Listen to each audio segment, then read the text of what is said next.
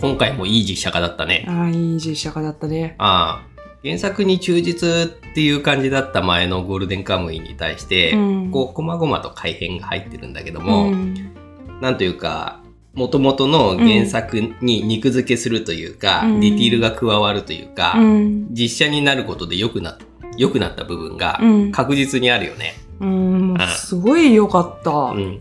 あの、最初にそれを思ったのが、うん。もう、教授がめちゃめちゃ身振り手振りしながらうん。熱唱してるところ、うん。この辺は漫画だとわかんないし、うん。その横でもそもそチャーハン食ってる里見くんがすごい効いてくるんだよね。ううんん、面白い。こういううん。ディティールがどんどん付け加わって、うん。良さが増す。良さが増すといえば、うん。いい肉付けだなって思ったのは、うんあの合唱と絡めてうんストーリー全体に、あの歌の歌詞をさ深く絡めてそうだね。うん、うん。テーマがテーマは愛っていうことでさ。やっててちゃんと「紅」のねあの曲のあの最初何言ってんだかは分かんなかったんだけどあのぶっちゃけそんなちゃんとさ意味考えたことなかったんだけど、うん。あの和訳をしてですねそセリフとして、それがもうなんか素晴らしいなって。う。そうそう。だから、オチを知ってても、うん最後に里見くんが熱唱するシーンがグッとくるんだよね。そうなんですよそう。一回和訳して、そのうん歌詞の意味を掘り下げてるから、うんああすごいいい改編だよね。うんうんこの辺の肉付けって結局2時間弱の映画にするためのうん尺伸ばしの意味もあるんだけれども、うんそれが全部無駄になってないんだよね。あの、つけるべくしてつけられた肉、あと全体的に見て、ちゃんとこう、成形した美味しいハンバーグだったのよ。うん、なるほどね。うんあのね、映画を見る部の下りが、これは無駄なんじゃないの？何なの？って思ってたら、うん。ビデオデッキが壊れて、うん南銀座に行かなきゃいけないっていう、うんあそこで、あの、シャブ星人に絡まれるっていうところが改変なわけなんだけども、うんあ、これうまいなって思ったのね。うんあの映画を見る先見る会の先輩とか、うん。あのオリキャラみたいな人はあの結構出てくるんだけどそれが全く無駄じゃないの。なんか、うん。いい感じでなんかなんかその先輩でしょ、先輩じゃなくて同級生だよね。あ同級生か、うん。まあ、映画を見る会の人と、かあと和田くんとか、もうなんかねいろんな人がねなんか、この辺は原作にはなかったけうどん。いや、和田くんはいる。和田くんいるっけ？あ、うん。和田くんはいたわ、うん。和田くんはいた、そう。ただ、和田くんの扱いが、うん。もう、普段からちょっと先輩の振る舞いうん。に不満を持っているというか、うん。真面目に練習出てこないっていうふうに思ってるっていうところなんでね。うん。あのね、原作の方だと、うん。もともとなんかちょっと調子が悪そうだなって心配をしてて、うん。で、最後の方で、うん。あの、里見くんがドタキャンするから、うん。先輩はうまく歌えないからうん。逃げたんだって言って、うん代わりにね、ソリストをやるんだよ。うんここの改編もすごいうまいと思ってて、うん。僕原作では、うん。あの、合唱祭突然きドタキャンしちゃって、うん。みんな怒んないのかなって思ってたんだけれどうも、ん。今回は、うん。その、まあ、もともと声変わりで悩んでいて、うん。で、教授の練習にも付き合うっていうのがあって、うん。部活を休みがちだったっていうふうに書かれてるんだよね。うん。だから、突然歌えませんってなっても、うん。周りがなんとなく察してたっていうのもあって、うん。うん。で、和田くんもうん。常日頃から練習の時にブチ切れ気味だったので、うん。最後でうん。怒りながらもソリストうん。の代打にを受けて立つみたいな感じになったなってたじゃない、うん。やってやるぞみたいな感じで。うんそう。だから、うん。原作でちょっと納得いってなかった部分もうん。うまく消化されてるなって思ったの。すごくあの動機というか、うん。原作って結構割とコンパクトというか、うん。あのはしょるところははしょられててっていうようなあ感じなんだけどすごいあの変声期の問題って結構繊細なんだよなっていう扱いもああそこのなんか三角関係をやるシーンがあったじゃないですか。あそこうまいなーって。そう。そうなのよ。そこから、うん。さとみくんが切れるシーンにつなげるじゃない、うん。本来はああいうシーンはなくって、ううん。んなんか車の中で突然、教授に対して切れるんだよね。うん。なんだけども、これを BL 的な解釈をするとすると、うん。こう、女の子と仲良くやってるじゃんって、うん。ちょっと異中の人ではないんだけれども、うん。好きになりかけている教授からからかわれることによって、うん。切れたっていう風に解釈することもできるじゃない？あそうなの？ああなんかね、全体的に BL 要素が強くなってるように感じた。原作よりも、うんさとみくんが教授のことを好きに見える。ああのね、原作の方はさ、結構モノログで説明するんだよね、漫画だかうん。ら。うん。なので、うん。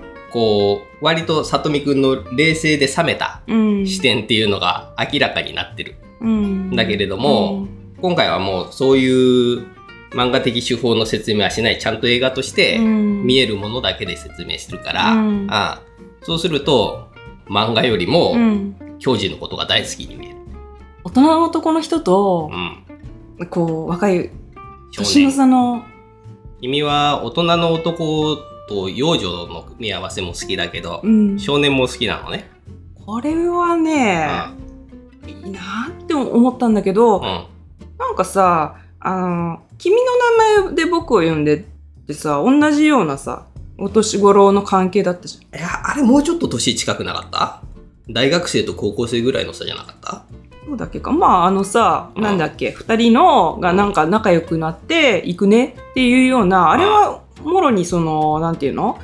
恋の対象として距離が縮まっていくってやつだったんだろうけど、うね、見ててもね、まあ文化的なさ、あのー馴染みもないっていうのとかあって、なんかよくわかんないなって感じで、なんだけど、今回のやつは、ヒューまあまあもう、ん。うんあのね、基本的に教授のムーブが可愛いからだとか思うんだよ。わいいよね。あのさ、うん車の席からさ、ダブルピースしてる俺がさ、うんもうな。んあと、合唱部のしおりをめっちゃ真面目に読み込んでるところとか、うん。うんあと、音差を買ってきて魔法の棒って言ってたくだりはオリジナルなんだけども、うん。あれが事故現場に落落ちてるところとかも演出として聞いてるよね。でね、再現性、ビジュアルの再現性っていうと、うん。もう全然違うんだけども、まあとにかくあの細いスーツ着て細長い綾野剛のスタイルがものすげえし、うん。この原作の和山山さんっていううん漫画家さんうのん。描く男の人って、うん。俺なんつうか、爬虫類的なうん。湿り気というかぬめり気を感じるのよ。うん。ああそういうものがね、なんか再現されてたなって思って、うんああまあ言ってみれば、うんちょっと距離感が近くてうん気持ち悪いんですよ。ちょっぴり。距離感が近い？何に対して何が？いや、里見くんに対する距離感。ちょっぴり気持ち悪いんだけども、うん。可愛さで打ち消してる感じ。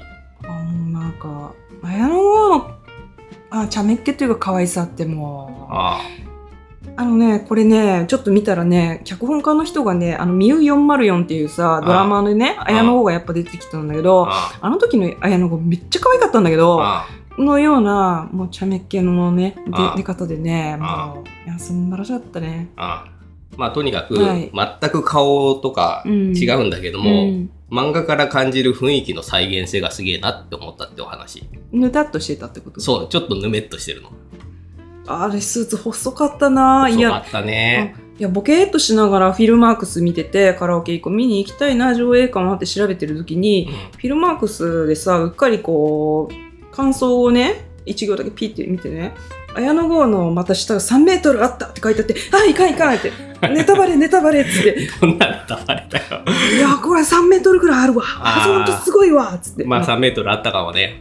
まあとにかく普通に考えると完全に事案だしさ、あのーうん。お話的にはファンタジー世界なんだけども、綾野剛なら許されるようなとこあったね。ねまあで、ううん。ん。里見くんの演技も素晴らしかった。素晴らしかった。あーやっぱり漫画にはないところとして、うん。ヤクザの怒鳴り声とかがしっかり怖いから、うん。怯える里見くんの姿とか、うん。ああとは最後のカラオケもね、うん。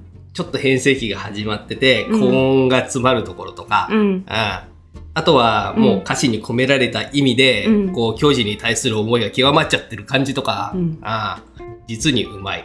何より感動したのは、あのあ原作では、あの、変声期の、あの、紅のあ歌い方が、独特の高音に、こう、変声期の、なんか、ハスキーさが絡んで、うん。まるで x ジャパンのヒロのような、あれ、なんか、シャウトを聞いてるようだみたいな説明が、うん。あの、全部セリフでなってたのが、もう五郎次郎って感じで、うん。完璧な、完璧なのかな？なんかよくわかんないけど、あのーうん。作中にもね、音域に対するさ、うん言及があるから、うんまだソプラノをやっている里見くんにはちょうどいいっていうのもあるよね。うーん。あで、実際に、うんあの、タイガードラゴンとかさ、うん。ルビーの指輪とか歌わせるとうまいんだよね、綾野剛が。うん一通り聞けたのよかったうな。んね全部やってくれたもんね。うん、ただ、合間に必ずくれないを挟まないといけない。あの、漫画だと何度禁止しても、うん紅を歌いやがるっていうくだりがあって、うんそれをちゃんと映像にしてくれて、しっかりいいギャグになってんだよね。テンポが良かったね。まあ、そこに尽きるよね。漫画では出せない良さ、映画ならではの良さっていうのをちゃんと作ってくれた。しっかりとうん基本のストーリーラインが漫画に忠実であるにもかかわらず、うん。これは映画だからこそ良い部分っていうのをしっかり前面に出してる。肉好きというよりは、その内容の膨らませ方がすごくうまい。ああそれでいて全く原作と忠実な部分、うんあのこのアホみたいなお守りは何ですかっていうライン大好きなんだけど、大好き。うんあの気まずい別れ方をした後の、うん。あの空気読まないラインがすごくいいよね。そう。あ。あのベタな親父ギャグとか原作でふふってなっちゃったところとかはあ。えてそんなに笑いどころとしてはクローズアップはされてないんだけうどんしっかりあの画面で出てるしあその辺はねあのなんとかだよとかよろぴくとか、ね。なんかそういうところとか。うん。あただ原作の里見くんが名名刺受け取って頭の中で「よろぴく?」って思うところは大好きなんだけども、うんそれはねやらなかったね。そのもう徹底して、うん頭の中で考えてることをうん喋らさないし、うん音にもしない。そこがねんあのいいなってなんか気が,、ね気が利いてるというかスマートだなって思った。そう。そう。だからそのヨロピックだけはちょっと残念だったんだけども、うん映画のね、あのースタンスをちゃんと一本通すという意味で、うんそこをやらないのは正解だよね。だから、スマホの語尾がなんとかだよんとかなってるやつうんへの心の中のツッコミもなかった。うんうんそもそもそのラインが来なかったもんね。まあ、それをなんだよって思うのは見ている私たちが心の中に浮かぶようになってる。そうね。なのでわざわざ作中でそういうツッコミを言わないのがよろしい。うん。とてもよろしいと思うん。う。なんかさえあの昔の映画の知識とかはないんだけど、うん。その白黒で見てるビデオの映画の内容とかあと合唱部で歌ってるあの合唱のシーンが映るじゃんあのコンクールのシーンもだしあの練習中のシーンもだし、うん。その歌詞とあのそのシーンのあの感情とかさあの状況とかがすごいこうオーバーラップしてうまく演出になんか自然に組み込まれてるのがすげえなって思う。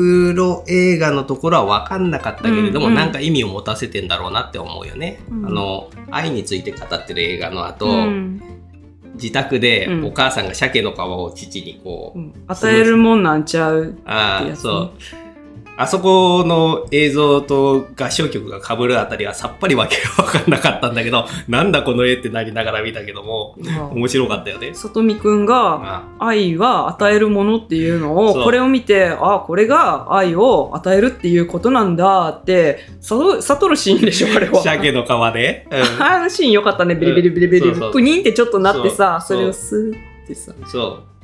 これが愛ってあそこでなるんだと思ってさ。ううんん。ウォーターみたいな感じでさ。ああ、そうなの？面白かったな、う んああの後しばらくその愛の部分がクローズアップされるじゃん。ほかほかご飯の湯気の上に皮がさ何この絵って思いながら。いや、わ言わんとすることはわかるけど、何この絵ってなるよね。大好きだったわ。ああとあのお父さんの役の人よかったな。あ、の謎の傘。そうね。うん、うん。その、嬉しそうにこう、鶴の傘を渡すところを見てて、うんさとみくんが、同じやんって言ったら後ろでしょぼーんってなるところ。しかもちゃんと翌日その傘使ってるとこ。うん。あとなんでウミガメの傘なんだろうなって思ったんだけど、うんなんかさとみくんのさあの机の上って謎の小物がいっぱい置いてあって、うん。なんか時計のあの文字盤の文字が全部寿司になってる時計とか、あとなんか謎の大阪の置物とかなんか魚関連のあのモチーフが壁に貼ってあったりして海が好きな子なのかなって思ったんだよね。いやー、全部お父さんのお土産なんじゃない？お父さんの趣味なのかな？お父さんが変なセンスの人だから、そういうのが集まっちゃうんじゃない？あそういうこと？なんかさ道頓堀人形とか、うん。あと謎のでっかいたこ焼きのオブジェとうか、ん。なんかさその大阪のご自宅のさなんかそういう謎のアイテムが置いてあるのが普通なのかどうかって私知らないんだけどいや、僕はお父さんのセンスを押すね。ああ、あれか、だから、あの、元気が出るお守りそうそうが、アホなお守りが。そう、言ってたじゃん。こういうのどこで買ってくんのって。うん、そうね。あそういうなさそうなものをだ掘り出してくる。タイプの人なんだな、あの人はねそ。うそうそう。で、さとみくんもなんだかんだで素直だから、うん。もうええわとか言いながら、うん。使ってるんじゃないかなと。そういうことか。あと解釈したい。なるほど。あアホみたいな守り大好きなんだけど。う。うんあと、うん南銀座っていう場所がこう、うん。キーアイテムというか、キープレイスっていうの、うんになってんだけどさ、うん。あんなちょっと迷い込んだだけでシャブ中に絡まれるようなさ、うんデンジャーゾーンが通学路にあるってすごいね。うん。いや、なんか、あれって結構さ、通学路から離れたところで、あここは絶対来たらあかんでって地図を渡されるじゃん、原作では。そうそうそう。あなんだけど、意外と通学路の、こう、ちょっと裏路地に入ったところに、ああ裏路地っていうか、もうそのままだったよね。そうそう見たらあるみたいなさ。あ横丁があんだよね。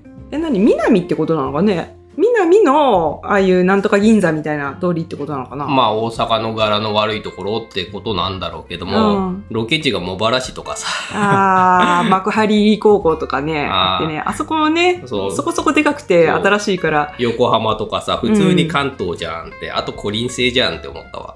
五輪星コリン星、何五輪星って？茂原市。あー。通りでなんか既視感があったのはそのせい？街並みとか。わかんない。大阪っぽく作ったんだろうけど。待って待って、なんか見たことあるけど、これ大阪、大阪、大阪っつって頭の中でちょっと修正修正して、はい、大阪っていう風にあ見てたから、あわかんないけど。でもさ、まあ、ちょっと風俗街とかが、あの、あるような、風俗街はなくなかった？いや、でもさ、あの、屋上みたいなところうで、ん。二人で話すシーンあるあるじゃん。あるね火を浴びながら。うん。あそこのバッグにカラフルなタオルが山ほど洗って干されてるから、ああ、特殊なお風呂屋さん。だと思うんだよねあ。ーで、思ったら、そういうのの入ってる雑居ビルの上のところなので、さとみくんが、まあワンチャン一人で、あこう、来られても、おかしくはないのかどうかなってあ最後のシーンであそこさとみくん一人で行ってて大丈夫なのかなとは思ったよね。うん。あだってね、なんとか性のシャブ星人が、ね絡まれて大ピンチだったわけじゃん。ん。まあ、あの、しゃぶ星人本人は病院送りになってるけどね。なってるけどね。ああの、事故を目撃するシーンの、あれも良かったね。あさねみくん役の子がすごい、ね、いい演技してたねあ。そうね。歩いてて通りがかったんじゃなくてバスだったっていうのもいいと思ってて、うん。原作だと歩いて通ってる時に、うんその救急隊の人が、うん被害者はうん。成田教授って言ってるのを聞いてう、ん。うんいても立ってもいられずってことになってるんだけども、うん。それちょっと不自然だしね。いやー、でも本当にね、うんあの、教授もさとみくんも、うん。全然原作の見た目とは違うのに、うんちゃんと教授とさとみくんなのでうん。いいと思った。あと、最後におまけみたいに入ってた、うん。狂った児童と書いて教授さんってういう、ん。本名のうん。由来の、うん。あ説明も作中にさらっと紛れ込まされててよかったね。入ってたね。あ最後、あの、入れ墨入ってたじゃん。あれは、あれだね。原作だと実際にね、再開してるわけなんだけども。組長にね、どうせ掘られるんだったら、好きなものをね、うん。嫌いって言い続けたらいいんじゃないんですか？って、なんか、さとみくんが入れ知恵をしてたのが、伏線を回収されてて、ふーって、俺はね、あそこはね、ちょっと無理があるかなって思ってる派なのでう、ん。里見って掘られるっていうのが、まあね、あれはね、あ。の、まあ BL って言われても仕方がない、あそこあそこに関しては。原作からそこを削って終わらせたと。うん教授が幻だったんじゃないか。うんいや、でも飯あるじゃんっていうところで終わらせて、あ、これはこれでいい幕切れだなと思ったら、うん腕に里見の墨が入ってるくだりも最後に出てきたので、うんあ、これは、そうか、うん、忠実に再現したんですね。はいってなった。うんうんうんあなるほどな。ああ。あれを、じゃあ恋人の名前を彫るってやつじゃんみたいになっちゃうじゃん。あ。どうやって組長に里美が嫌いだって言い続けたんだって話だしさ。うん、あともう、あのね、スナック勝子のところでバレてるよね。嫌いなわけないじゃんっうて。ん。ね、教授が、里美くんのこと嫌いだなんてあるわけないじゃんって。それでさ、あてっきりね、今回さ、あ、これは今日のあのカラオケ以降は泣くやつかもしれないうんと。思って、一応ハンカチ2枚持ってったんですよ。うん。手洗って拭く用と涙を拭う用っつってあ持ってたんですけど、いや、ちょっと涙は出なかったんだけれども、あ。何か、顔にやには止まんなかったね、もああ。う。もだい出た。もう、ひょーっつって、好きなやつってなったね。もうキーってなってね、ああもうなんかね、まあ実際あの今回のお客はほとんどが女性だったね。そう。で、おえつするのを抑えすぎてむせる女性、あ。トイレで隣の個室で鼻をすすっている、あ。あ、そんなんいたんだ。目目が赤い。とか、まあ、ひちょっとね、こうね、うん、トイレでさ、うん。行った後さ、こうトイレに並んでる人とか、入り口の近くにいる人とか見見るんですけど、うん、みん。なね、そうね、うん、つって。俺は男子トイレがこんな誰もいないの初めてだなって思いながら終わった後トイレにいました。あの、あんまりね、あの、トイレのドアの取って触りたくないかあら、他の人が出てく時についてくんだけども、今回は誰もいなかったので、自分で掴んで出ました。手が手濡れたまんま触る人がいて、いるよね濡れてっから嫌なんだよねっていう話なんだけど、どまあ、それはさておき、うん、うん、メイン客層が女性だだらけだったっていう話で、うん、でもあの僕らが座ったラインの一番右端に一人で来てるおっさんがいて、うん、ちょっと心強かっああでもいると思う。面白いもんね普通にさ。た、うん、漫画がさ、コメディとしてね。うん、楽しめる映画だったから、うん缶は小さいし1日本数少ないしすぐいっぱいになっちゃうしでなかなかこうタイミングがあれつかめなくって、結構23週目ぐらいになっちゃったじゃん、うん。うん、のせいでパンフがソールドアウトしちゃっててうんあの埋まってる人ってもうすでにパンフ持ってて何度も来てる人が結構いるんじゃないかと思うんだよ。あーリピーターが多くって、だからもう延々と缶が埋まり続けるのか、そういうこともあるかもしんないね。何度見ても何度いい何度もいいっていい汁が出るっていう、うん。土着す油出るしみたいなこと。そう土着さ油出たのよ今回も。うなんかうんいいあーんつってなってね。まあまあうん。僕はそこら辺の良さみを感じる期間がついてないからあれなんだけれどもまあそうなんだろうなとは思ったよ。うん。ってうんってなって。分かった分かった。ちょ顔ってなっちゃう。あの土着さ油出るしの。ちょ顔ってなって。る あんな感じになるよね。尊みが過ぎるっつって。見るたびに良さがある。